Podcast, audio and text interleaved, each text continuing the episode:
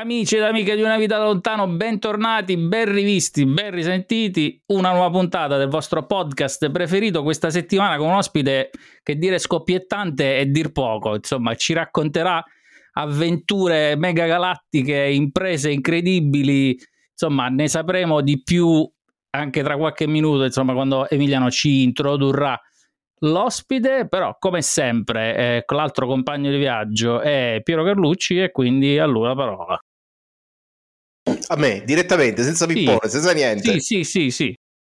Questo stravolgimento è clamoroso, va bene. Allora io quasi quasi mi dilungherei, ma invece sto zitto, taglio corto e lancio la sigla.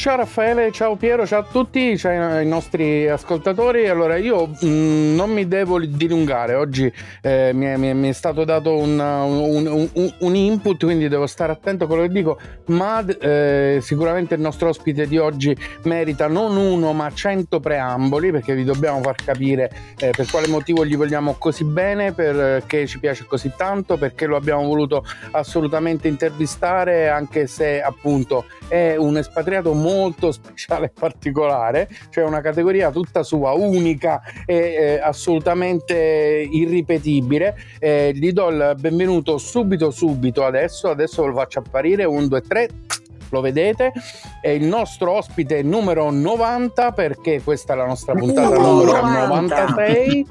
Grazie, 90, grazie. Eh, vedi, e poi anche, no, anche 96, eh, attenzione, poi maliziosi. 90. Lo vedete, lo sentite, eh, senza freni, noi non lo freneremo. Eh, diamo il, il, il, benvenuto al nostro caro, caro, caro, caro, caro, tanti caro amico. Oh, Giustino Danesi, benvenuto, ciao, è un, piace, un piacere, proprio un piacere, piacerissimo, aggiungerei se non fosse brutto da Ragazzi, sono estremamente commosso, eh, anche perché voi siete tra quelli che tornano, capito? In genere uno mi intervista una volta sola e da pure... Eh eh, dice si guarda bene dal richiamarmi, invece voi perseverate, no? Eh, eh certo. Quindi, siamo come i peperoni, ci Poi, riproponiamo. parte come non come dire, esservi grati con queste premure che avete, ospite numero 90, eh, il giorno dopo Halloween e i morti, Sting pure la maglietta nera, fashion. Eh. Però, come dicevamo prima, va anche detto che siete dei buon gustai perché eh, nel, come dire, nella pre-introduzione, osservandomi allo specchio, in effetti devo dire che mi trovavo onestamente anche meglio rispetto a quando ero più giovane a Teramo, no? Capito? Penso proprio la paia un fascino, anche la pelle un po' più, eh? un po' più ah. liscia. Oh, allora, questo, questo, è il teaser, nel senso dello stuzzichino per eh, far fermare non è una trasmissione seria, mi è sembrato di capire, no? Se no, se non avete cioè la ci stiamo noi, può essere seria? Oh, è, una, è, una, trasmissione, eh, diciamo così, la serietà è dovuta ad, a, alle caratteristiche specifiche degli ospiti e di uh-huh. noi tre, che siamo il super contrappeso non serio. Però eh, nel tuo specifico, intanto dobbiamo far capire chi sei ai nostri ascoltatori, ecco. oltre a voler raccontare la tua storia, che è assolutamente è assolutamente da raccontare. Non ti buttare giù perché secondo me puoi essere, e, e qui eh, come dire la, la facezia purtroppo si interrompe, puoi essere un, um, un esempio da seguire cioè un, un, un'ispirazione per un sacco di gente che vuole fare una vita diversa, che ha un obiettivo specifico, che è, ha un sogno, cioè è, è tutto quanto è concentrato dentro di te e di tutte le tue avventure e storie non basterebbe non una puntata ma una serie di puntate da raccontare perché hai un vissuto che intanto è cominciato molto molto molto tempo fa. Eh, diciamo ma facete il secolo sei... scorso l'altra poco. No, no, no, no. Io quella parte fa di... detto per l'età che c'hai. Tu mo mi stai a dire molto molto molto molto. Ma macide no, che no. ti va, no. faccio suicidio in diretta. No, infatti la prima curiosità che ti volevamo chiedere era come si diceva basket ai tempi di Cesare a proposito, eh, a proposito ho ricevuto un messaggio proprio prima di entrare in trasmissione dal grandissimo Cesare Pancotto che è il Oh, io sempre con Ave Cesare, che Cesare è veramente certo. il decano. Che allena adesso che fa? Cesare che è fa, il Cesare senior assistant a Napoli, eh, dove l'anno scorso era subentrato la Salvati. Sempre grandissimo, tra l'altro in una forma veramente strepitosa.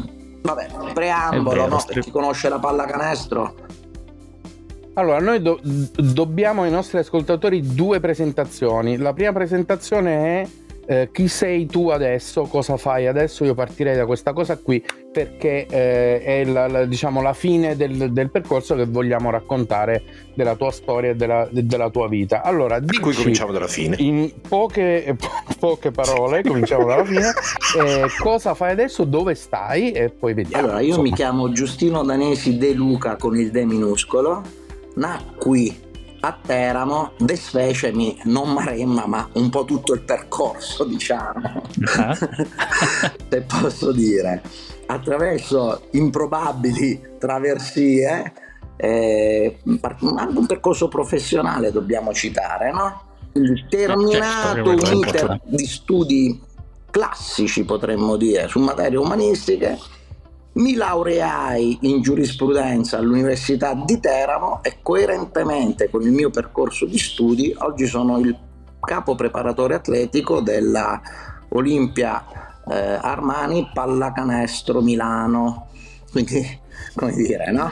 Noi, eh, lo, lo, dico, metto le mani avanti ai nostri ascoltatori, noi potremmo finire veramente non in vacca, ma proprio da, da tutt'altra parte, nell'altro quartiere, nella bettola dell'altro quartiere a ubriacarci in questa trasmissione, perché ci, ci conosciamo da così tanti anni e ti abbiamo eh, non solo intervistato, ma insomma ti abbiamo disturbato più più e più volte in tutte le tue apparizioni professionali varie tu ci hai sempre dato corda per cui noi diciamo non è che abbiamo tanti limiti eh, con, con, te. Però vorremmo veramente e Piero già eh, lì che, che, si, che si no no io pensavo che, che è un po' colpa sua questa cosa sostanzialmente diciamo sì, ci ha dato corda però cioè, certo ci rispondi però chi va con lo zoppo eh, poi dopo insomma, ri- riesce Va bene, quindi qual è la domanda? No. no. allora la domanda è questa. Io eh, vorrei cercare di dare un ordine a questa nostra trasmissione per, veramente uh-huh. per, per, far capire eh, tante cose e la, la, la motivazione, tu in questo momento sei a Milano in Italia, ma per tuo percorso professionale umano e per il lavoro che fai adesso eh, non dico che sei, eh, diciamo così, uno zingaro sportivo, ma almeno un girovago. Questo lo puoi un dire sicuramente sportivo. perché il calendario uh-huh. agonistico eh, della squadra che seguo nel, insomma, negli ultimi anni eh, sono cambiate anche alcune regole per cui questa è una squadra che disputa l'Eurolega oltre che al campionato italiano l'Eurolega adesso ha modificato le proprie regole di ingaggio un po' sul modello del calcio, no? quindi molte più partite, anche per ragioni di business chiaramente, quindi noi giochiamo moltissimo e ad esempio abbiamo dei doppi turni anche settimanali di partite di Eurolega per cui vengo da una settimana dove abbiamo giocato domenica a Milano poi martedì abbiamo avuto una partita di Eurolega giovedì un'altra partita di Eurolega ieri eravamo a Brindisi e tra tre giorni giocheremo di nuovo in Eurolega. Questo chiaramente fa sì che eh, spalmato per 10 mesi, 11, ti porti a viaggiare in continuazione e onestamente si può dire che siamo un po' degli zingari sportivi perché alla fine alcuni posti eh, perché alcuni cambiano, però diciamo che le formazioni che disputano l'Eurolega da, da tanti anni, vuoi per licenza, perché alcune squadre partecipano all'Eurolega in quanto detentori, detentrici di una licenza speciale, altre invece si devono qualificare di anno in anno, sono sempre le stesse, quindi in un certo qual modo a me piace dire che, non so, questo quartiere di Madrid è diventato un po' un quartiere di casa mia, quella zona di Belgrado è diventata un po' la mia preferita quando vado da quelle parti. Quindi sì, in qualche modo si diventa cittadini del mondo, quantomeno d'Europa, no?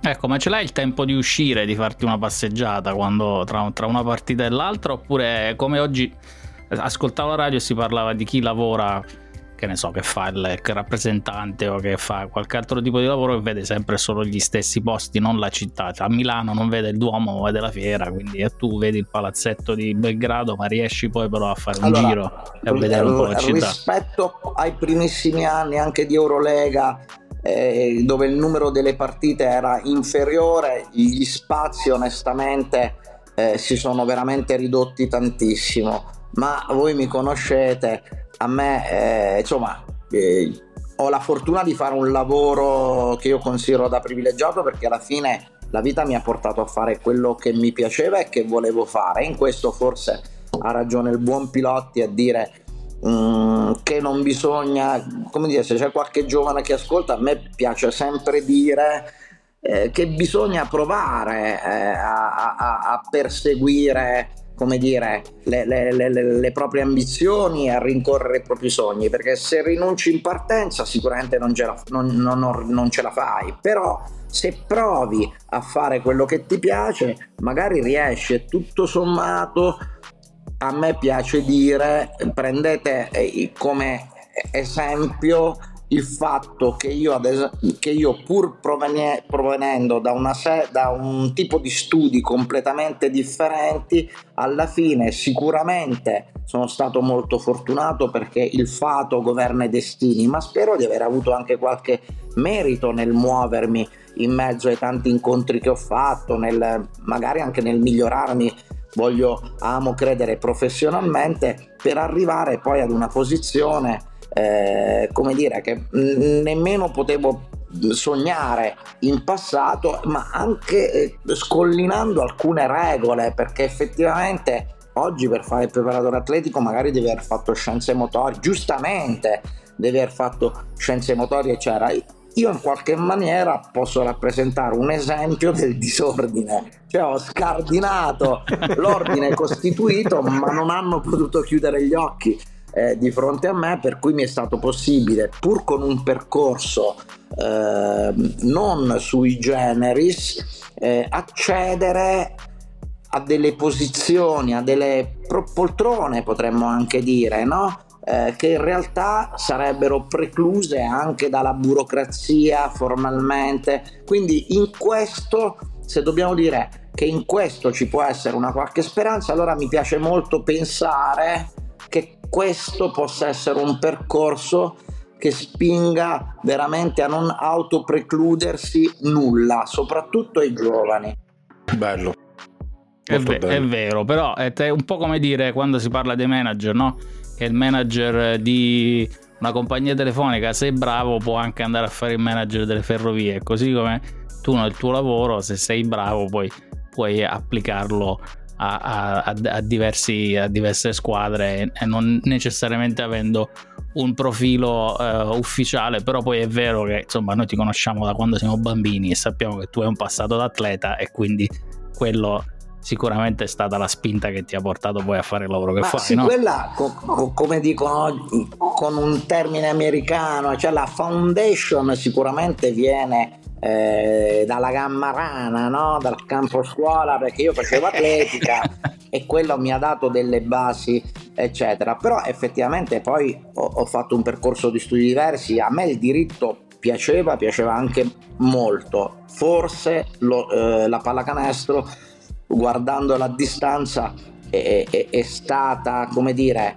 ciò che mi ha permesso di evadere prima da un certo tipo di realtà alla quale sono tuttora legatissimo e affezionatissimo, ma che a vent'anni mi andava stretta perché avevo voglia di conoscere altre cose, avevo voglia di viaggiare, avevo mm, curiosità eh, di tutto eh, e quindi probabilmente quando poi mi sono ritrovato ad avere l'opportunità eh, di avere già un lavoro, alcuni amici mi dicono sei stato coraggioso e invece no, perché il coraggio sarebbe stato un merito. Io invece dico sempre che ho semplicemente fatto quello che volevo fare e in qualche modo mi sono arrangiato a costruirmi la possibilità, perché a me piaceva allenare. Stavo, iniziavo a finire come atleta perché non ero poi tra l'altro un grosso talento, dovevo eh, spremermi molto ma ottenevo poco, sì, ero un buon atleta a certi livelli, ma non ero un talento, non sarei mai stato un atleta, come posso dire, da nazionale. Quando poi, anche piuttosto giovane, per esempio, mi sono ritrovato ad allenare la nazionale nel mio ruolo è stata un'emozione fortissima. Cioè io mi ricordo che in una partita in Grecia suonava l'inno e dicevo ma ho fatto? Cioè, ma, ma perché, perché non, non, mi rendevo conto che in effetti però, di, come dire, avevo, eh, alcune tappe erano state bruciate, ma non perché ero stato eh, un programmatore fu, fu, fu formidabile o lungimirante, semplicemente perché mi piaceva e allora sono andato prima ad allenare, vabbè, ho iniziato nella nostra provincia, poi ho avuto un'opportunità fuori regione, sono andato.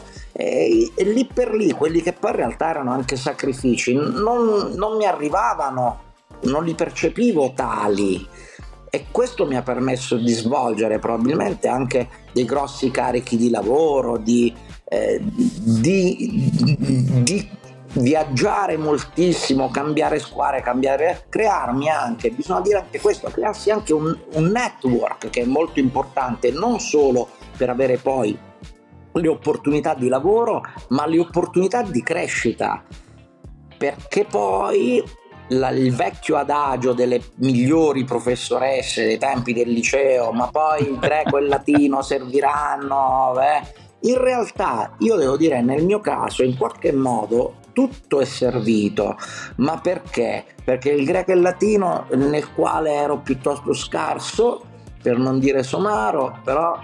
Welcome to the eh, club. Però poi dopo, quando mi sono dovuto uh, rimettere a studiare altre materie, in un certo qual modo eh, una materia ostica l'avevo già affrontata, uh, come dire, un metodo di studio mio, personalissimo, me, me l'ero inventato perché qui ogni anno ti devi, ti devi rimettere a studiare qualcosa perché ad esempio la tecnologia, io per vent'anni ho allenato senza tecnologia, poi di colpo sono arrivati i grandi club, c'è stata l'esplosione dell'innovazione tecnologica e adesso ogni tanto mi faccio la foto da fuori e vedo che alleno col computer davanti magari guardando il player load del momento live e dico ma che c***o so io?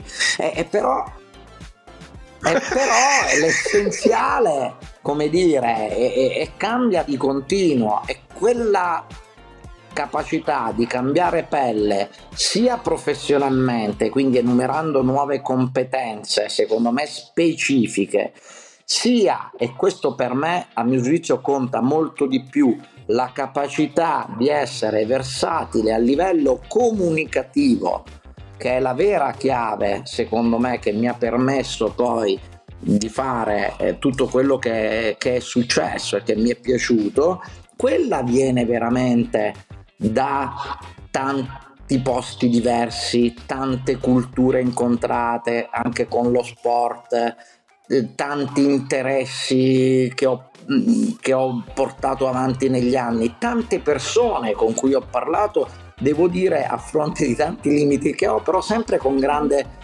piacere, no? riconoscendo a volte quella che io reputo la vera cultura, non esclusivamente in una persona eh, con una grandissima capacità nozionistica, ma una persona che invece sa stare al mondo e sa colloquiare eh, con tutti. Io ho degli esempi di amici carissimi che sono ancora rimasti nel teramano che non hanno terminato un percorso di studi eh, regolare neanche a livello superiore e che reputo sì.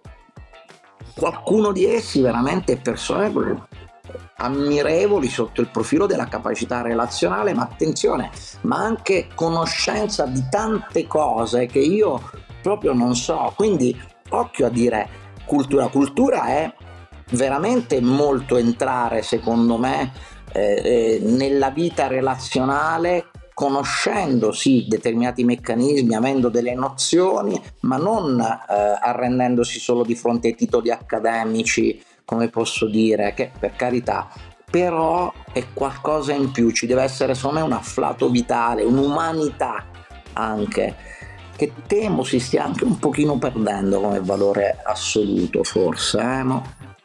È vero, è vero, gli, sk- gli skills, no? Ed io dico sempre, io e Piero in questo podcast stiamo, siamo l'esempio. No, no, io lo dico Emiliano nel caso. Siamo l'esempio, ma anche Emiliano che ha costruito una sua professionalità, ma nel senso io e Piero all'estero siamo riusciti a costruire una professionalità senza magari una, un, un, un, percorso accademico normale, finito, come, come avrebbero voluto i nostri genitori. Poi.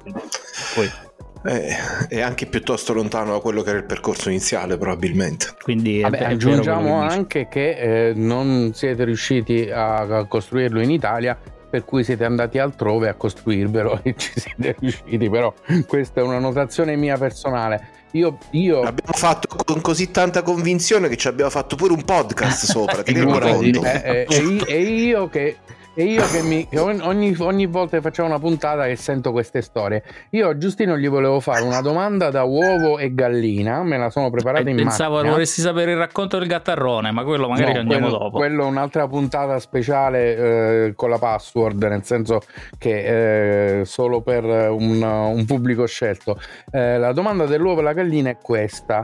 Eh, ci ho pensato, l'ho preparata, però ovviamente il mio cervello adesso è in pappa e quindi non, non, forse non riesco a articolarla benissimo, però ci provo.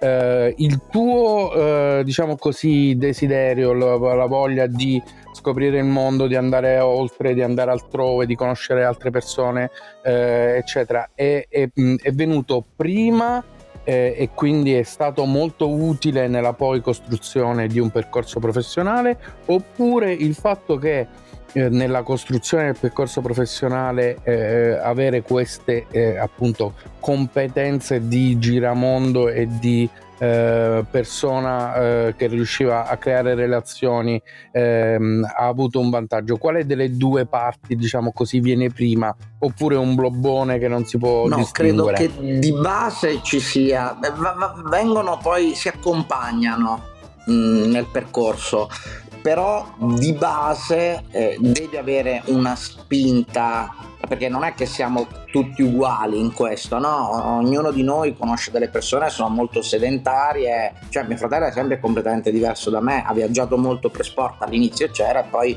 eh, si è seduto molto di più, come ti posso dire, magari contento di quello, quindi ognuno ha la sua indole, un'indole secondo me c'è di base, poi è chiaro che eh, se l'indole ti porta, come è successo con me, molto presto eh, a, a, a, lasciare il lido natio, poi intanto cominciano delle verifiche, cominci a vedere se effettivamente fuori riesce a starci, perché all'inizio non è, quasi mai è facile, no? Eh, e però poi nel mio caso eh, andando avanti, enumerando sempre nuove esperienze, probabilmente la vita che ho eh, vissuto lontano dalla, da, dalle mie origini ha forgiato la persona che sono oggi. Quindi io ci ho messo del mio di base, eh, cercando di rincorrere quelle che erano, come dire, le, le, i, i, miei bisogni, le, anche l'entusiasmo eh, di, di conoscenza, per la conoscenza che avevo. Però poi ti forgia anche il luogo dove vai, la persona che incontri eh, e anche i tempi, no? che, che, che, che, di dieci anni in dieci anni cambiano, cambiano molto le, le, le, situazioni. Cioè, oggi vivo in una città che ha un ritmo assolutamente eh, frenetico, in un'era che ha un ritmo assolutamente frenetico, dove mi è capitato di eh, chiacchierare con degli amici come, come, con voi, in fondo questa è una chiacchierata tra amici, no? perciò è bella perché ci permette di, di, di, farci due chiacchiere, l'unico limite è che non ci facciamo un bicchiere, ma io dopo me lo faccio. Eh, però eh, ad esempio p- pensate a quanto in 30 anni io adesso sono fuori questo è il mio, eh, è il mio 38 anno di attività come preparatore eh, perché ho iniziato a 18 anni quando ancora studiavo, eccetera. Poi sono stato fuori tanti anni, quindi sono più di 30 anni, insomma, che comunque ho iniziato a stare fuori. Pensate com'è cambiata la, la, la vita in genere in, in, in, 30 anni, come sono cambiati alcuni eh, meccanismi proprio sociali, non so, mi viene a pensare eh, la famiglia adesso si parla tanto di, di, famiglia, la famiglia tradizionale, ma è indubbio che la famiglia tradizionale non esista più viva Dio solo essa stessa, ma perché io altrimenti sarei senza famiglia. Invece io amo dire che ho la mia famiglia a casa, esiste, sono stato fortunato. Intanto devi essere fortunato ad averla per bene, perché in tanti casi si può essere sfortunati e avere una famiglia di merda, eh, perché eh. così è.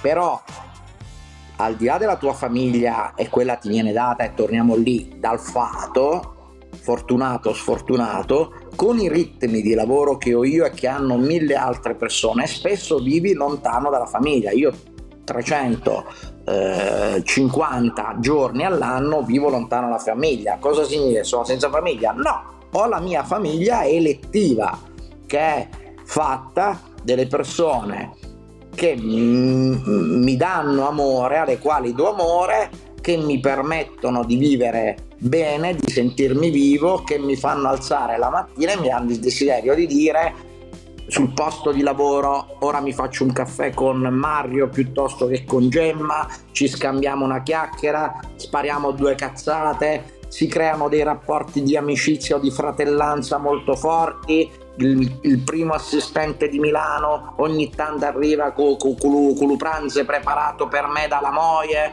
Quindi come ti posso dire, no? E sono cose che ti riscaldano il cuore e ti fanno, e ti fanno stare bene. Quindi va bene la famiglia tradizionale, certo. ma va benissimo la famiglia elettiva, va benissimo la famiglia eh, omosessuale, la famiglia di fatto, perché la sessualità in 30 anni non è cambiata, ad esempio. Beh, cioè, ma che dobbiamo credere ancora al discorso l'uomo e la donna e Dio li creò?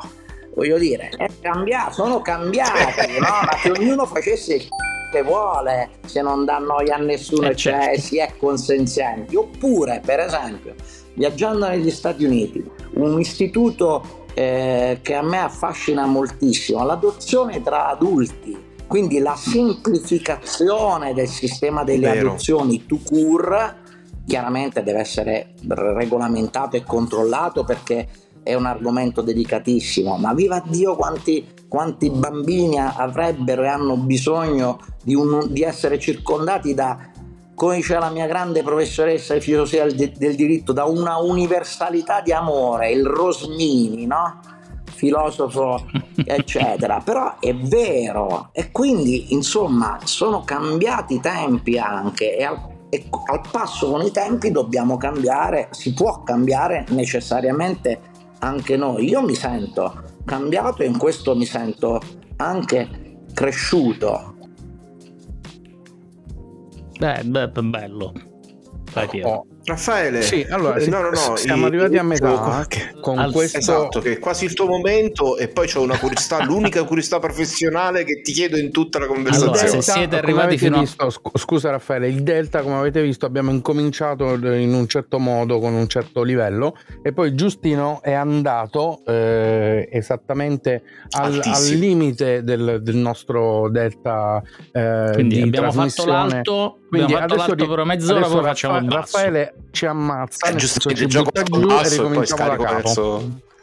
Allora, se siete arrivati fino e a qui, perché magari e non vi siete ancora suicidati, non avete deciso di sentire un altro podcast, eh, siete venuti qua perché Giustino vi ha detto oh, mi hanno intervistato questi, è stata una figata, quindi ascoltate. Vi ricordo che cliccando sul quadratino in basso a destra potete iscrivervi al nostro canale YouTube per cui sapete poi cliccando sulla campanella quando c'è un nuovo episodio sempre sul canale YouTube. Se, Se scrivete, cliccate su... sul quadratino rosso in alto, donerete 10 euro per la serata di Giustino. che è un... ecco.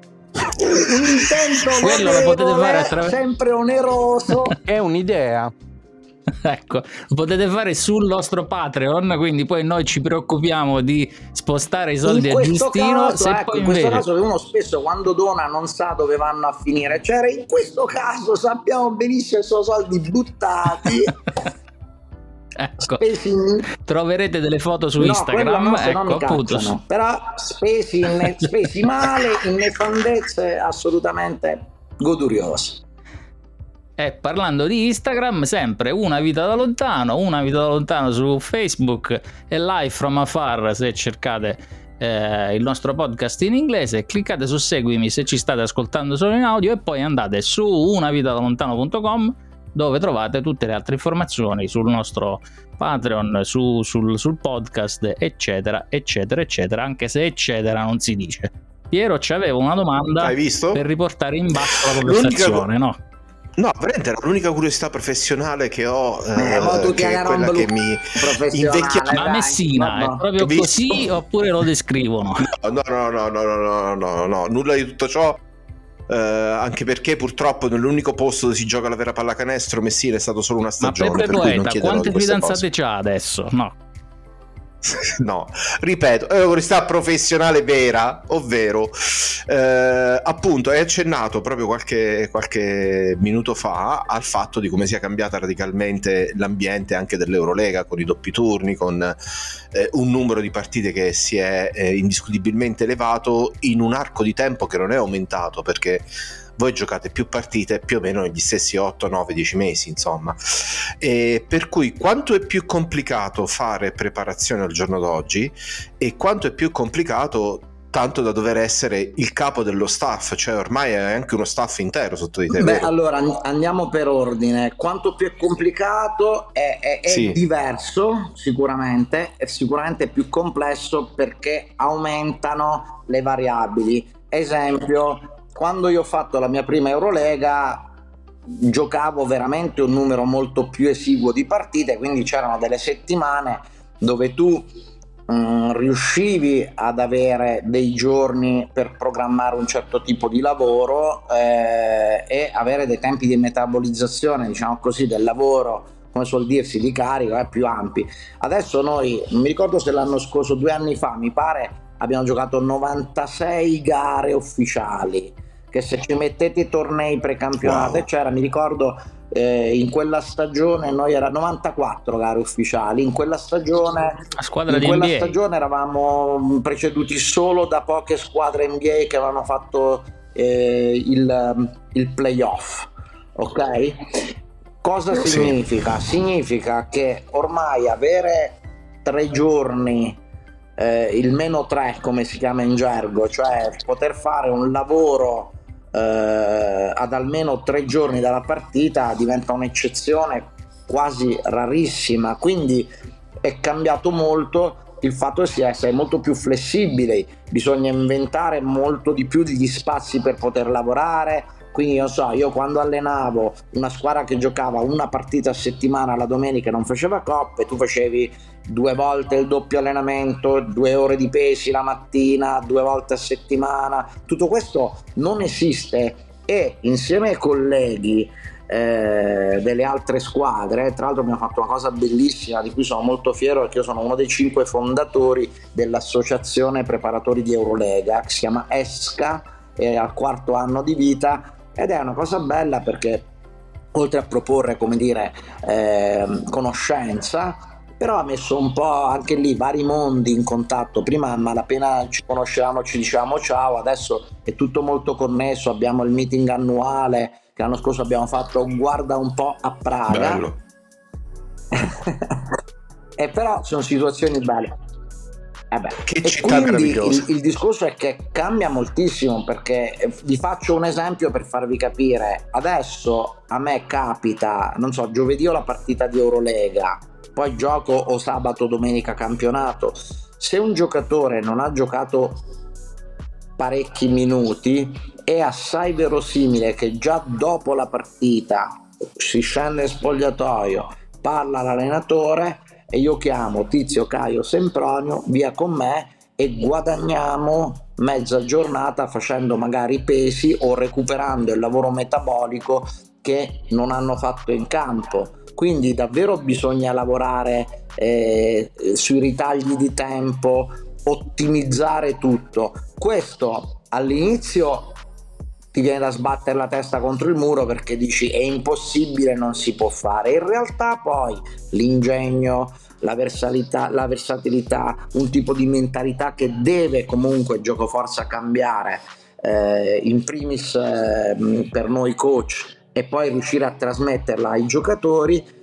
Già adesso, dopo tre anni di Eurolega a, a 18 squadre, mi sento molto sicuro di quello che facciamo, poi magari guarderò, mi guarderò indietro e dirò però questo poteva essere fatto meglio, questo era sbagliato, però insomma si può fare, quindi come dicevamo prima è una scoperta comunque continua, una rincorsa continua ad adeguarsi in questo caso ad un sistema che ovviamente non può piacermi to cure perché se devo dire un'opinione, esprimere un'opinione personale, onestamente 100 partite a stagione sono insostenibili, sono insostenibili, sono tante. Sono insostenibili perché eh, sì. eh, poi necessariamente noi abbiamo il confronto, ripeto, con le statistiche con gli altri, con gli altri club di Eurolega mediamente due o tre giocatori infortunati li abbiamo tutti settimanalmente. Devi avere la fortuna che non si tratti di infortuni gravi, ma con questi ritmi purtroppo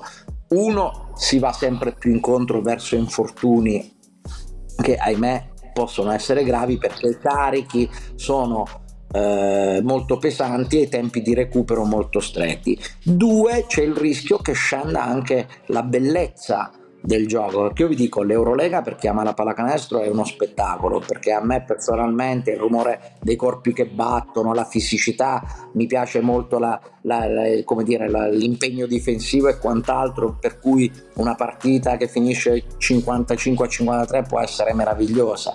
Eh, e però eh, queste partite hanno un, un, un grande costo e quando arrivi a febbraio, marzo, aprile, a mio modestissimo parere, il livello medio, la qualità media eh, in termini proprio estetici delle partite tende un pochino ad abbassarsi. Poi dopo magari è chiaro che ci sono delle partite straordinarie, ma un po' meno forse rispetto alla prima parte della stagione. E questa è l'ultima cosa proprio che era la conseguenza è però questo aumento del, dello stress. E questo aumento ha aiutato di più i giocatori europei a avere un impatto più soft con, quando poi varcano l'oceano perché c'è da dire che oggi dicono che molti dei giocatori migliori al mondo e anche in NBA siano europei e che prima non è, forse non era così. È altrettanto vero che prima magari in Europa giocavano 40-50 partite e poi si trovavano una stagione regolare di 82 mentre oggi arrivano di là che 70-80 le giocano più o meno sempre i top. Ma io credo, mh, sempre per opinione personale, insomma cerco di dire delle cose che, che si avvicinino quanto più possibile al vero.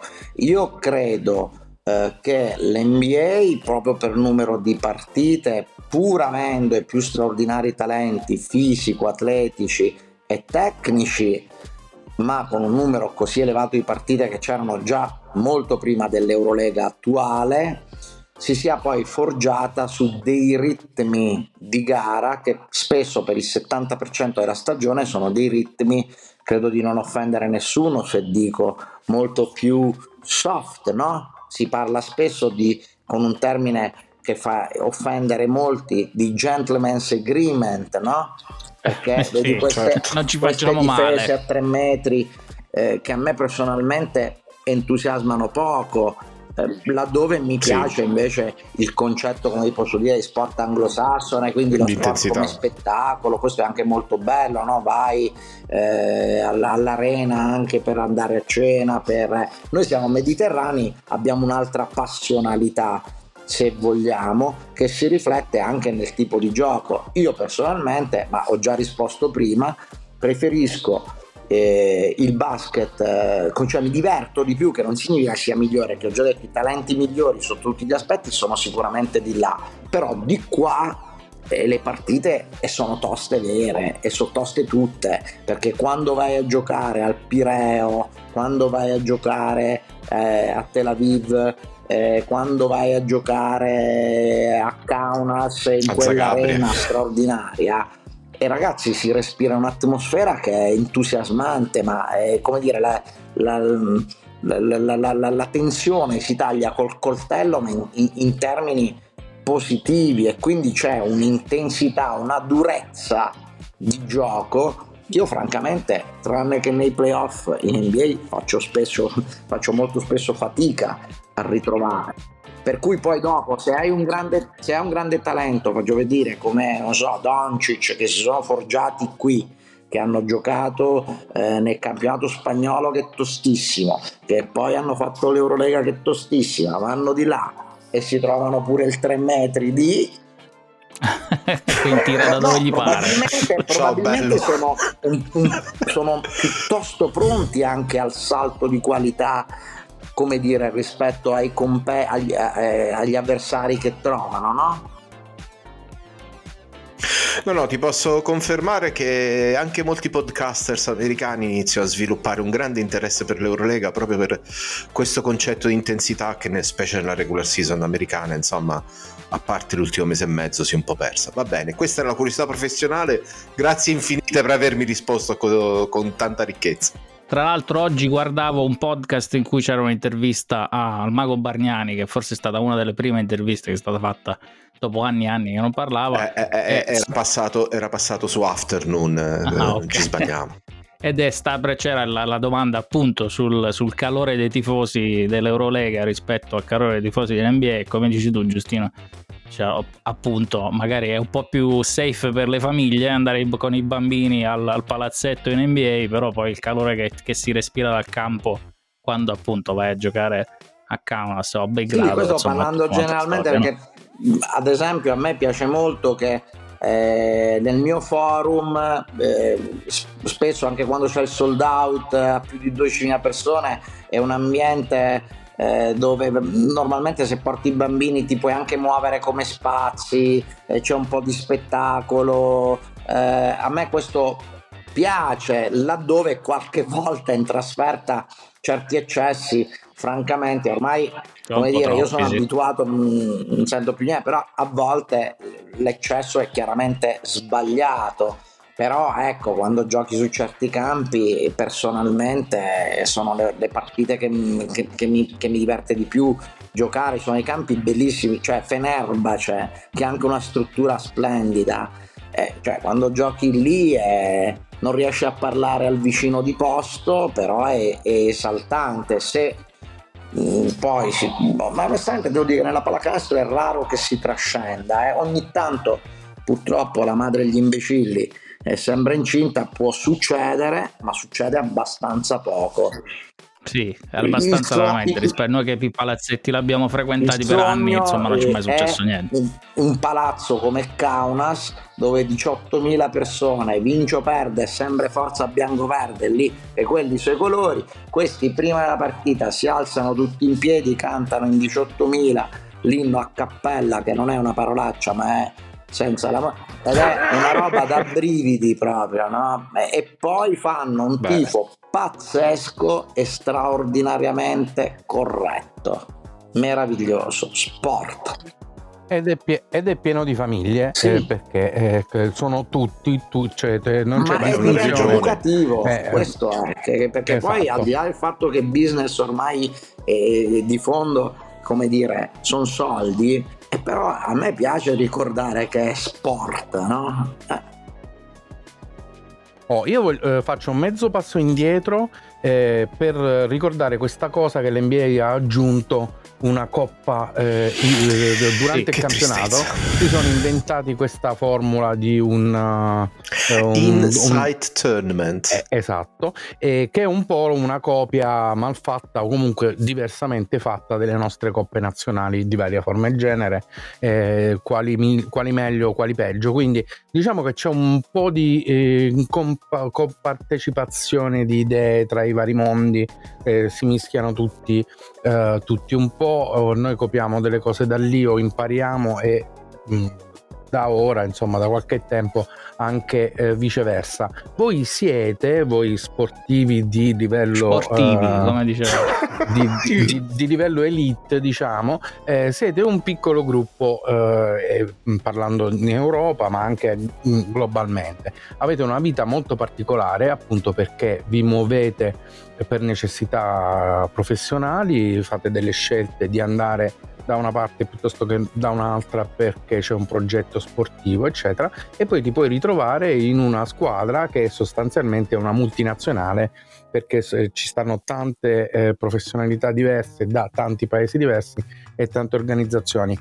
eh, questo vi rende molto speciali. La, la, mia domanda è questa: per quanti altri anni tu ti senti che eh, puoi fare questa cosa di fare il girovago zingaro dello sport o pensi che mh, sarà sempre così che non ti verrà mai voglia di fermarti da una parte e mettere su un, um, un, pro- un progetto fermo? Beh cioè, Pilotti ti vuole fermare, capito? No, io di solito faccio la domanda se uno si sente. Are you going to eh, settle down? When? No, eh, la domanda è: ma tu, tu in Irlanda, Raffaele, ma tu ti vedi in Irlanda per tutta la vita oppure no? Dai, cominciare a dirmi che sono vecchia. Ma mi avete messo il giorno dei morti, quell'altro mi vuole fare ritirare, poi manda tutti quanti. allora, rispondo alla domanda. Oh, poi mi devi dire se ti devo bippare oppure no, quali sono le regole della, della società. Eh? Ma perché ho detto delle cose brutte? Beh, no, no, Hai, detto, hai, detto, due o tre hai detto quel paese, volte, ma da noi si può quindi, quindi non, no, non, lo so, non lo so eh, lui ah, se lo può dire mettiamoci un, ah, mettiaci il bip va che il bip peraltro devo dire che nella mia società puoi dire i bip spesso non ci sono in campo si sente molto di più con i giocatori con... immagino il time out di Messina no, immagino con il tu lo dico io eh. io non ho mai, sen- io non ho mai sentito dire una parola che sia fuori Fuori, fuori, posto. fuori posto mai che, che, la parola non sia fuori posto assolutamente no. Che poi sia sopra le righe è diverso. Quando ci vuole ci vuole mo, non, è, non è il come esempio, si chiama quando mi incazzo in allenamento questo è risaputo e mi incazzo in dialetto quando proprio non ce la faccio più. È vero non è... me l'avevano eh, detto. No, ma è vero. No, non Guarda, è... Poi mi prendono l'allenatore di... dopo, no? Perché poi dopo mi rifanno pure tutta là. Però quando ti cala, ti cala anche perché una cioè, mi ricordo una volta mi sono incazzato veramente tanto in inglese con un giocatore anche piuttosto famoso e affermato e, e, dopo averlo spanculato e tutto e quello eccetera lui continuava dietro. Mi sono girato e l'ho ripreso con un leggendario don't talk to my shoulders che per me voleva dire non mi parlare alle spalle. Però mi hanno spiegato la tradizione, una traduzione un po' No, dicevo come l'allenatore del Partizan, che adesso non ah, mi viene in mente come si chiama. Jericho Bradovic, per favore. E li terrorizza tutti. Grandissimo. I suoi time out in inglese sono stati memorabili quando stava al Panathinaikos mi ci veniva da piangere no, per cioè, la bellezza. Non sono solo allenatori, questi sono istituzioni. Sono, sono leggende. Io, io, mi pregio, ma, ma io un giorno racconto come faccio a non essere grato a Ettore che, che, mi tiene qua? Cioè, io ancora non ci credo che sono con loro. E poi guarda che hanno delle teste veramente sono clamorosi, sono clamorosi. Anche solo averli conosciuti mi, mi, mi rende veramente orgoglioso. Risposta. Mi sono scordata la domanda, però ce l'avevo la risposta. Che, che vuoi fare? Ti ah, sposi, no, ti cosi, ti... Allora, e questo no, su famiglia. È, è, molto semplice. Tanta gente eh, che, che deve dire così non ce la fa già adesso. Perché? E c'è una cosa sola che è il discrimine, se non ti piace non si può più fare, perché? Vi, vi, faccio un esempio, io il giorno libero non ce l'ho, quindi, cioè, poi ogni eh tanto sì. piomba a sorpresa che non riesce a organizzare niente, ma per dire, quei poveri cristi dei miei genitori che ce l'ho ancora, non mi vedono mai. E se io voglio andare al matrimonio di Pilotti che mi invita, e non ci pozzi se non si sposa a luglio, perché quindi, e poi comunque c'hai 39 di febbre e ti cali la tachipirina e parti perché ma non è che parti e che sei obbligato, ma perché senti che se salti due giorni ci sono delle cose che nella tua testa mm, possono essere, come dire, ti può sfuggire qualcosa, possono non essere, quindi devi avere, secondo me, veramente passione per stare, tu dirai, eh ma gli stipendi, non, no, perché è un tipo di vita visto eh, da, un certo, da, una certa ottica veramente molto molto sacrificato. Visto dalla mia ottica che mi piace, che ho perso una partita, già non vedo l'ora di giocare quella che c'è tra tre giorni perché questa cosa mi eccita, perché mi, mi piace, perché voglio, voglio, andare in palestra domani per vedere come posso migliorare, eh, non so, Kamagate, quest'anno c'è questo giocatore che ha delle potenzialità straordinarie, no? Tu in qualche modo ti senti da una parte eh, come dire, eh, debitore, quindi sei tenuto a dare il meglio di te stesso, e dall'altra, tutto sommato, è, è, è, come il discorso di quando sono partito a 18 anni abbiamo fatto prima, se ti piace non lo senti, se poco a poco ti accorgi che comincia a piacerti un po' di meno, che soffri la pressione o, o magari non è il... non lo puoi fare perché non vivi semplicemente, capito? Invece per me vita coincide molto con quello che faccio, che però non è un'equazione vita uguale lavoro, è un lavoro che mi piace molto dove, come dire, le altre cose si sono sistemate in un certo modo per farci stare tutto. Ma c'è la spinta del competitor anche da dietro, no? il fatto di dire devo fare bene perché sennò c'è uno qua dietro che non aspetta altro che prendere il mio Ma posto. Guarda, io no? Eh, ti dico la verità, la, la, la, mm, la competizione è anche bello che, che ci sia, però io ne, negli ultimi anni ho avuto davvero la fortuna di lavorare molto spesso nel, nel club che doveva vincere, ormai sono 11 più 3, 14 anni che lavoro nel club che deve vincere, no? Sì.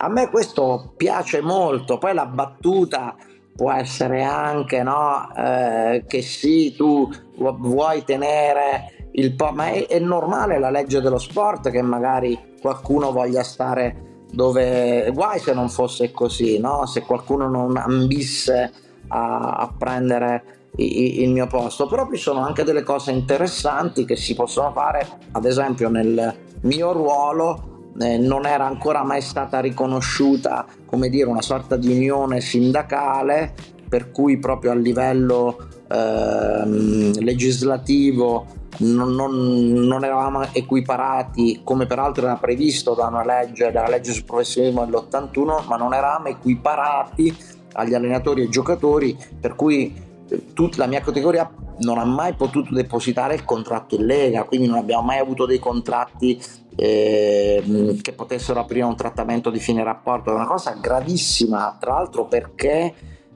perché è prevista eh, nel disegno di legge che c'era nell'81, da cui poi è derivato tutto quel che, quello che è derivato per i giocatori, i dirigenti, gli allenatori, ma non per noi. Pensate che discriminazione grossa. E in questo, per esempio, adesso che come dite voi sono vecchio e bacucco e ormai la tomba mi aspetta. Eccetera, come lascito, come dire, per la mia professione mi sono battuto, mi sono fatto eh, avanti con un paio di colleghi più anziani, non più per me perché io ormai non ha più senso, ma perché le nuove generazioni potessero invece avere accesso a queste prerogative che sono e che è una questione proprio di dignità del ruolo professionale ed è della scorsa settimana finalmente questa apertura anche nei confronti della mia categoria laddove tutti quelli che potevano essere degli asti che c'erano, quindi odi, rivalità, eccetera, siamo riusciti a passare sopra guardandoci sempre in cagnesco, ma sotterrando l'ascia di, di guerra per raggiungere un obiettivo comune che era un obiettivo, eh, come dire, di tipo professionale che era sinceramente importantissimo. Quindi c'è sempre una, una relatività. A me piace sempre dire una cosa che io odio e torniamo lì, eh, la sportività, se perdi sul campo a me piace molto dare la mano e riconoscere davvero, ma lo dico in maniera può sembrare una cosa retorica, ma siccome vedo che non lo fanno tutti, io trovo grave, È perché vero. posso capire il fastidio per una sconfitta, eccetera, ma sinceramente, cioè è sport, cioè quanto è bello riconoscere, per quanto poi non ci dormi per una notte, io ci sono delle azioni, cioè il tiro eh, di Panther che non è entrato in semifinale eh, alle Final Four di Eurolega qualche anno fa, eh, ogni tanto riesce come incubo notturno, no? Perché te la? Eh, però eh, voglio dire, è sport, bravi loro che gli è riuscita, la speranza è che verrà un giorno in cui en- entrerà alla mia squadra. Sì.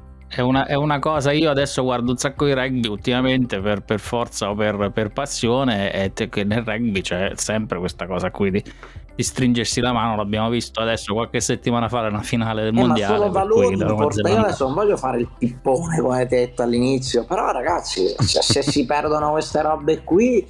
Eh, cioè, poi oltretutto veramente eh, eh, a questi livelli sei sotto i riflettori, devi dare un esempio in campo, poi fuori vedi l'Abrazzi per esempio sta qui e da, dice io sto, eh, sto, a Dublino guarda come sono bravo. Poi lo sapete tutti che palla fare capito? però intanto che io dice irreprensibile la sua. Allora, per i nostri ascoltatori, Telarsugna, il nostro quartiere significa te lo risogni, eh sì, lo dobbiamo perché siamo... parliamo in italiano, fa la trasmissione italiana, ma è internazionale. Al di là del Torino e del Vezzola, eh, diciamo. eh, se no, mo il, il sottotitolatore automatico che, che sta iniziando a essere usato. perché io sono un grande amante del vernacolo, no? perché il dialetto è molto pregno. certo. E siccome mi piace il cinema, come voi vi ricorderete, sono andato recentemente al cinema, sapevo che era un bel film italiano, ma non sapevo di cosa trattasse. Pronti via, inizia il film, cartello Teramo ma che davvero Sovati? e parte tutta una conversazione in dialetto teramano sottotitolata in italiano una cosa bellissima e che film aspetta era? che non mi accorgo il film era bellissimo si chiamava il titolo era il nome della regione bellissima eh, del Sud America libro di Bruce Chatwin aiutatemi Patagonia Patagonia. Patagonia. Si chiama Patagonia, è di un giovane regista talentosissimo, film toschissimo, bellissimo. È, è parte in italiano dai, nelle passaggi. Questo per dimostrare che comunque sei un espatriato che quando ti ritrovi con eh, diciamo così con i corregionali poi scappa eh, scappa la, la, la, lingua. Allora, io mi sono perso una roba a un certo punto mm-hmm. che volevo dire, eh, ne dico un'altra. È bello eh, vedere che non allora, mi sono rincoglionito solo io, perché io mi sguardo tutto. no, no, no, no ma hai detto dei troppe... 50 anni anche noi, quindi hai detto troppe cose. Io qua non, oggi non ho avuto la forza morale di scrivere, perché veramente significherebbe eh, invecchiare, invecchiare troppo. Eh, se dovessi scegliere un altro posto eh, dove andare a fare questo eh, lavoro. Fa, ce ah, l'ho, no, ce ecco perché cosa... me la fanno spesso. L'hai? Ce l'ho, ce l'ho. Uh-huh. Ce l'ho. io ho sempre, Dov'è? perché tutti quindi mi, mi hanno detto spesso, ma l'NBA ti piace? Io vorrei andare in Russia. Non ecco, dappertutto, non è proprio non un momento giusto. Non dappertutto, però per esempio, vabbè, dalla più facile di tutte San Pietroburgo che è di una bellezza. Adesso, perché adesso San Pietroburgo è una squadra forte, no? Quindi sono stato eh, quando si poteva ancora ho fatto due anni di Eurolega con lo Zenit come competitor. Piace assai. Poi Mosca mi ha sempre affascinato molto ho sempre detto non è che ci devo vivere tutta la vita però un pare d'anni capito? Ah, Un'esperienza. Ah, e poi la cosa, ero, la cosa, che mi ero, dimenticata è uh, il tuo racconto finale su questa cosa dei contratti, eccetera, eccetera, e la risposta all'inizio della trasmissione di a che serve fare giurisprudenza che alla fine in qualunque cosa si ritrovi e alla fine serve tutto, e uno la applica si, si chiude il cerchio. si chiude, si chiude Bravo, il cerchio perché tu sei, sei, avvocato fatto e finito o no? ti sei fermato prima dell'esame? la laurea e due anni come si dice? Quelli che quelli si fanno dopo ma, l'esame non l'hai mai firme fatto. false alle udienze no? che tu dici pigliami la firma all'udienza civile no? a me che mi fregò che quel giorno e cioè quando il giudice fece l'appello il giudice per vedere chi c'era e chi non c'era Istere sotto la Cammarana no? sotto la d'Alessandra eccetera in aula c'era mio padre e quello faceva danesi, danesi. danesi ma lei sta lo padre allora gli fece capito dice avvocato ma suo figlio fate il bip voi. Lo fate sta là sotto se sta appiccia la finestra lui allora perché la, lo spieghiamo. Allora a Teramo il tribunale è esattamente sopra il centro sportivo della città sì, sì, mettiamola sì, così. Quindi sì, sono proprio oh, e comunque abbiamo finito in caciara, diciamolo. Eh, sì, però uh, aspetta, no, aspetta, aspetta, aspetta, sì, sì. aspetta, aspetta, ci sono giurisprudenza, argomenti alti abbiamo toccato.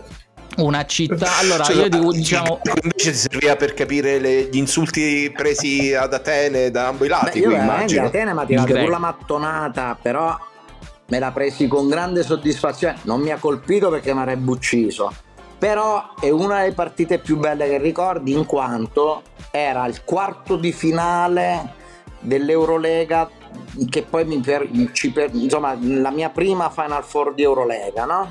Io dico sempre che o con gra- Siena o con Milano io dico sempre il mio grande sogno è l'Eurolega che l'Eurolega è, dà delle emozioni ho avuto la fortuna di fare due Final Four una con con Siena e una con Milano.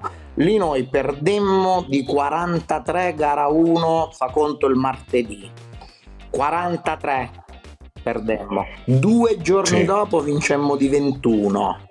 Tu direi com'è possibile, ma io voglio scrivere un libro su da martedì a giovedì. Sì perché là, come ti posso dire, la telefonata di Marco Iaric alle 3 di notte, dove sei? Io pensavo che non avevo messo la sveglia, oddio, ma mi lasciano anche che lì all'epoca mi avrebbero levato via la pelle, capito?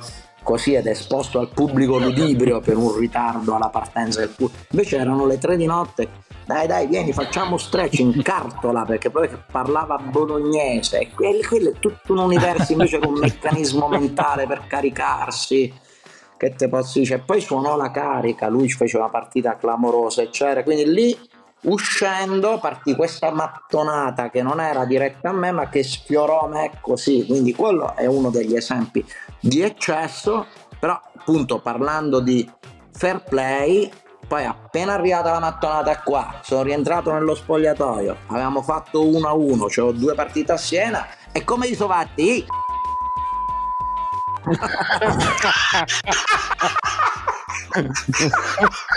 Questo non arriva in Grecia, no? Non ci va in Grecia. Tagliate, tagliate, tagliate che ci devo giocare. Là. E invece avevo... Ah, scusa, Raffa. No, dicevo allora, siccome per, per, concludere, tra virgolette, io direi ognuno di noi dice una città e Giustino ci racconta un, un aneddoto. La io la taglierei, secondo me, riflettendo a posto. Quindi, siccome fuori onda... Scusami Raffaele, prego. Ma, siccome fuori onda si parlava di Cork, allora tu mi hai detto c'ho un aneddoto su Cork. Allora poi dopo Piero dice la sua città, Emiliano dice la sua città e, e poi chiudiamo. Vai, Cork. C'è un aneddoto per ciascuno perché in effetti non ho realizzato che è diventata una trasmissione internazionale, che l'Abrozzi si è spostato in Irlanda, no? Che l'Adre Carlucci eh, nell'isola del Mediterraneo. Sei paesi allora, Cork, fino adesso. Eh, l'aneddoto è questo.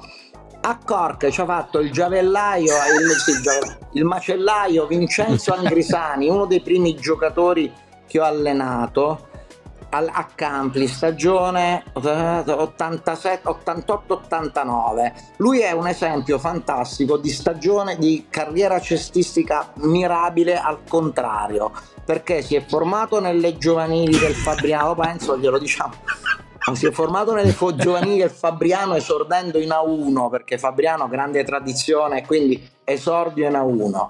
Poi passa a Roseto che all'epoca faceva la A2. Questo è un lungo che aveva la peculiarità di avere delle mani molto dolci, tirava da 3.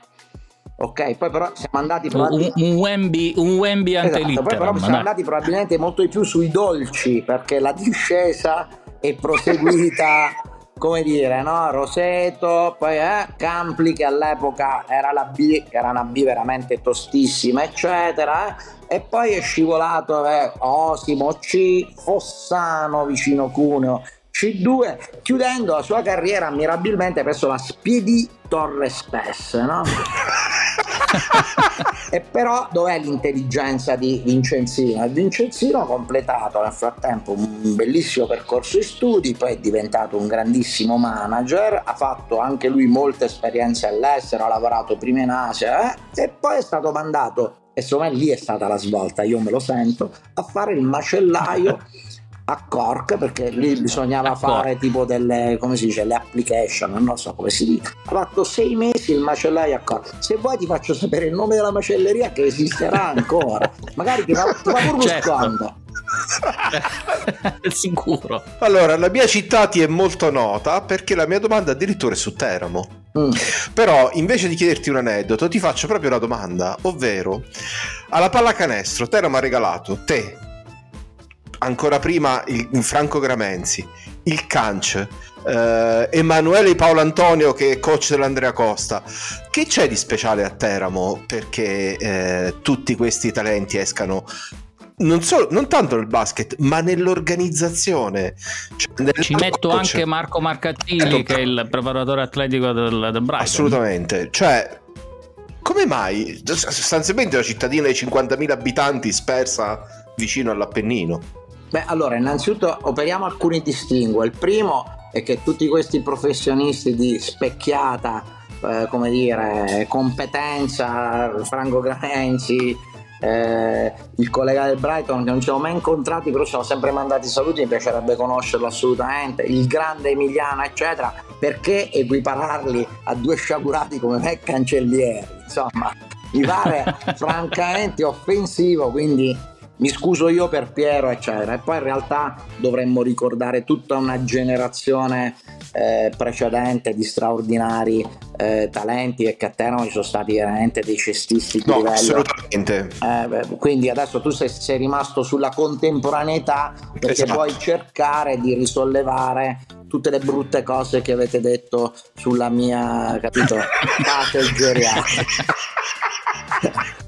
non riuscendoci. E io credo però che spesso nei piccoli centri eh, si possano nascondere davvero delle fortissime motivazioni eh, nel, um, per, eh, per andare a fondo a quello che è qualcosa che senti dentro che ti piace, quindi una passione. Teramo eh, cioè, ha sfornato, noi tanto la denigriamo tante volte e onestamente spesso c'è anche da contestare perché potremmo essere molto di più ad esempio per le bellezze che abbiamo al territorio. Io lo dico sempre che ahimè meriterebbero di essere condivise forse eh, con qualche politica eh, amministrativa differente il nostro Gran Sasso potrebbe essere una gemma anche a livello turistico eccetera. Mi pare di non fare torto a nessuno se dico che le potenzialità del, del, del nostro territorio non sono completamente esplorate. Però questo fa sì al contempo che magari eh, ognuno si, si, butti davvero anima e cuore nella propria passione, allora escono dei musicisti straordinari, sì. mh, mm, escono eh, pensate Donatella di Pietrantonio, io non so se avete mai letto qualcosa della di Pietrantonio, ma io quando ho letto il suo primo romanzo Mia madre è un fiume mm, mi sono profondamente commosso, ero già fuori da molti anni, ho, ri- sì. ho rivisto le storie di mia nonna eh, attraverso, come dire, filtrati attraverso gli occhi di un'arte straordinaria di scrittura, quindi c'è tantissimo talento e ho l'impressione che a volte il grandissimo talento nasca da fortissime motivazioni, che possono essere anche motivazioni ad avere qualcosa che non c'è in termini che ti posso dire, no? una grande città offre mille cose, da noi mille cose la città non le offre e allora forse sei più portato a approfondire, eh, studiare, no? È un esempio che faccio spesso perché io vado sempre al cinema da solo e anche perché quando qualcuno dice al cinema con Giustino sei matto quello va a vedere il coreano però la realtà è che a me perché mia mamma mi ha, mi ha educato a, a, un certo tipo di cinema poi tu vedi vedi alzi l'asticella e alla fine puoi godere del cinema non solo come eh, mera evasione ma come forma d'arte e l'arte si sa perlomeno l'arte a me serve per aiutarmi a vivere no? per ca- provare a capirmi meglio, per costruirmi no? i libri. Eh, a, co- a cosa servono? I libri servono a capire meglio chi sei, sostanzialmente. Quando capisci meglio, eh, o, o, alle volte un libro traduce un, un, un, bisogno che hai al quale non sai dare nome. E, e te lo trovi scritto, ti, capisci che quella cosa ti piace o che e tu ti riconosci e allora acquisti una consapevolezza maggiore di te stesso e quando hai una consapevolezza maggiore di te stesso probabilmente vivi un, un po' meglio comunque non, non, necessariamente poi puoi essere anche un esistenzialista e ti ammazzi prima però ti conosci meglio no? Verissimo Oh, allora io non ho una, una, richiesta di una storia, quindi non, non migliorerò una città. No, io ho sentito sentito tante tante storie. No, invece vogliono un impegno, un impegno bonario, uff, ufficiale a tornare a fare un'altra puntata.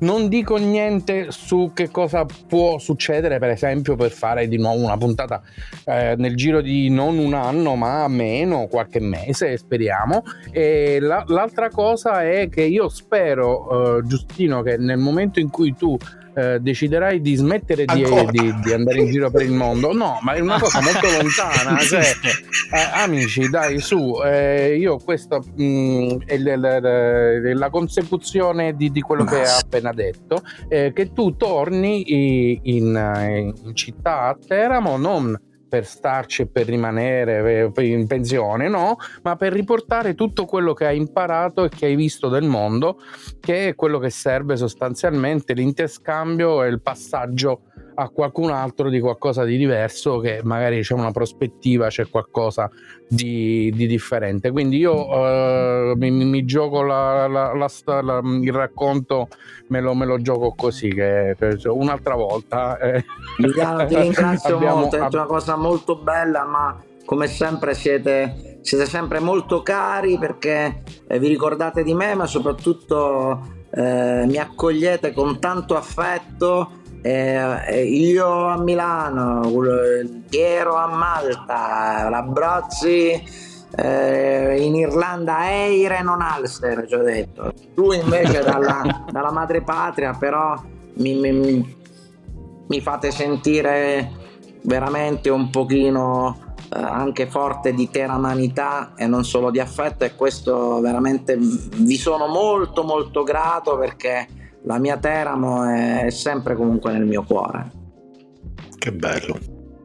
Oh, per cui noi ti ringraziamo, ti abbracciamo, è stato veramente un, un, un, piacere, potremmo stare qui altre ore a chiacchierare con te veramente come se stessimo al pub, eh, però sicuramente lo vogliamo rifare, per cui ti ringraziamo, io sono il primo eh, Raffaele e Piero, ognuno di loro ha qualcosa da, da, dover dire in finale di puntata. Invece, per te, eh, questo è il momento in cui, se vuoi dire qualcosa che non hai detto finora, che ti sei ricordato, se ci vuoi dire qualcosa che non ti abbiamo chiesto, oppure se, puoi, se vuoi semplicemente dire qualcosa a qualcuno eh, a cui è venuta un'ispirazione. Che ne so, di... a Messina gli vuoi dire qualcosa?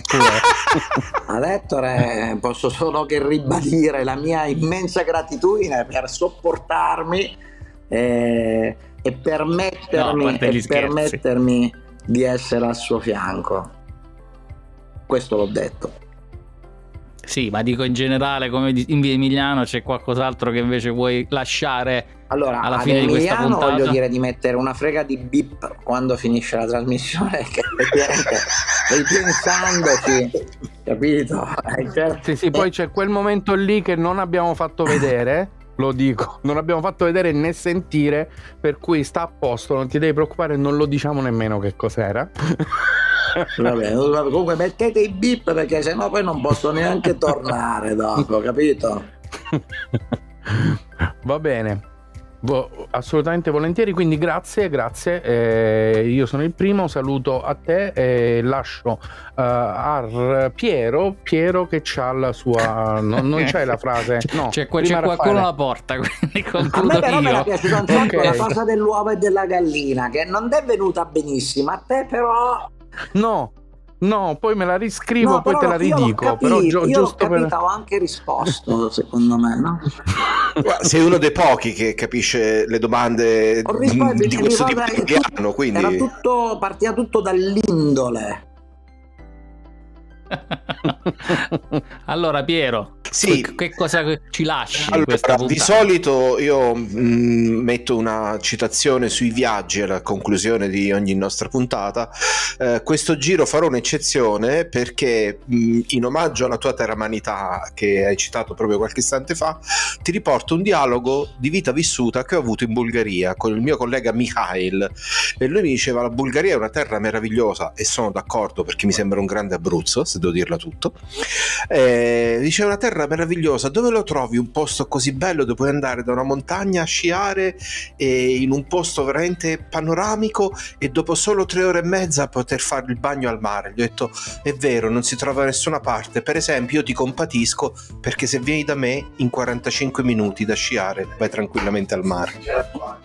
Ecco, nella prossima Bellissimo. puntata Giustino ci racconterà A del famoso bed and breakfast vicino al cimitero di una città sperduta della Repubblica Ceca e con la storia del gattarrone, B del famoso bed and breakfast o eh, guest house in Inghilterra, Beh, non ricordo dove. La nozione di bed and breakfast mi pare lussuosa. Ecco, dove, dove, il prezzo della notte costava meno se usavi le lenzuola usate del cliente precedente. Lo ricordo benissimo, Victoria St- vicino Victoria Station, cioè se prendevi la camera come che stava alle 6 del pomeriggio era 27 sterline che erano una frega già all'epoca, altrimenti ce ne volevano 100, 120 pounds, ma chi ce l'aveva a 20 anni? Eh. Vabbè, Belgrave Road, Belgrave quindi... Road. Ecco, perfetto. Quindi queste e altre storie la prossima volta che avremo Giustino ospite, unavitadalontano.com. Iscrivetevi al canale, cliccate su mi piace, commentate perché Bottone questa è la cosa più importante. per le donazioni a me.